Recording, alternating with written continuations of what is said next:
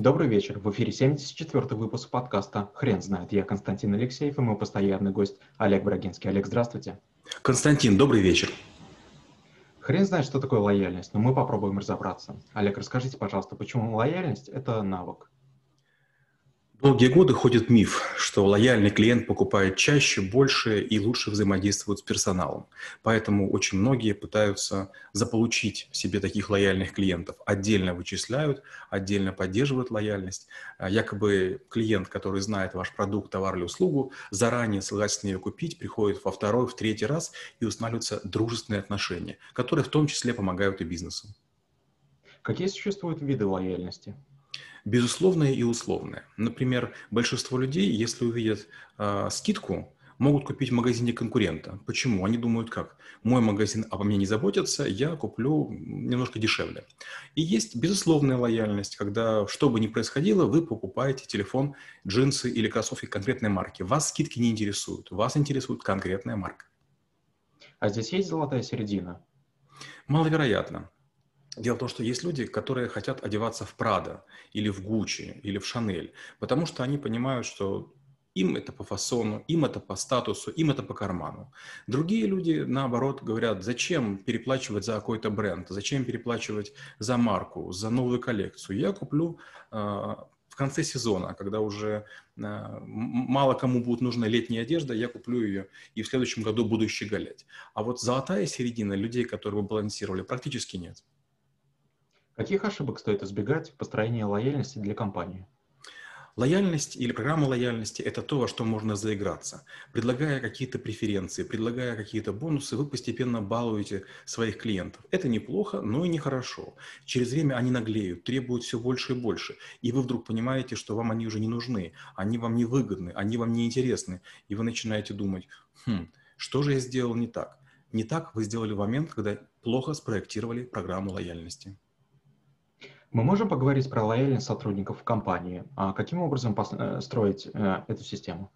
Когда человек приходит в компанию, и если ему тяжело попасть в организацию, как правило, он очень заинтересован, он очень мотивирован, он крайне старается, выглядит опрятно, отвечает четко, исполняет быстро. Потом он привыкает к своей зарплате, он расслабляется, он видит, что пришли новые новички, и от волнения новичков ему становится спокойнее через года полтора или два у нас почему-то есть такое ожидание, что обязательно будет повышение зарплаты. А если будет повышение зарплаты, значит, я буду э, лучше жить. И мы начинаем ждать денег. Не похвалы начальника, не итогового отчета, а когда же повысят мне зарплату. И вдруг по, какой-то причине у компании дела не очень, зарплату не повышает, премию не платят, и начинается нелояльность. Я работаю больше всех, я самый полезный, самый нужный, не ценят, и начинаются поиски по сторонам. А вдруг куда-то можно уйти.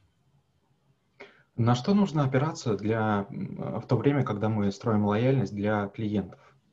Нужно понимать, что есть четыре категории клиентов. Те, которые у нас не купят никогда, и те, которые купят всегда. Те, которые купят у нас при прочих равных, и те, которые не купят у нас при прочих равных. Мы обычно помогаем а, быть лояльными наиболее лояльных, которые и так у нас купят. А нужно бороться за середину нейтрально лояльных и нейтрально нелояльных. А как вы преподаете навык в школе трэблшутеров? Я показываю механики на различных интернет-магазинах, на магазинах одежды, на ресторанах, на гостиницах и объясняю, что вот смотрите, вот такая это была внедрена программа лояльности для сотрудников, для клиентов, а, некие игровые механики. К чему это привело? К тому, что чек стал больше, прибыль стала меньше. Получается, что вроде бы нам нравится, что много у нас отгрузки, товар, продукты перемещаются, но маржа стала ниже. То есть мы действуем менее эффективно. Лучше перемещать меньше товаров, но получать больше денег.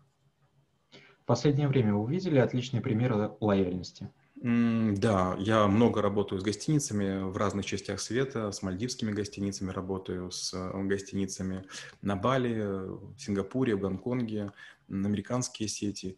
И да, я вижу некоторые примеры потрясающей лояльности. И, честно говоря, мне больше нравится Азия. То есть такого гостеприимства, такой старательности я не вижу нигде в мире. Да, бывают американские гостиницы делают шикарные подарки. Да, бывают какие-нибудь арабские авиакомпании делают невероятные какие-то сюрпризы. Но азиаты могут быть стабильными, они могут быть э, очень предсказуемыми в своем сервисе. Олег, спасибо. Теперь на вопрос, что такое лояльность, будет трудно ответить. Хрен знает.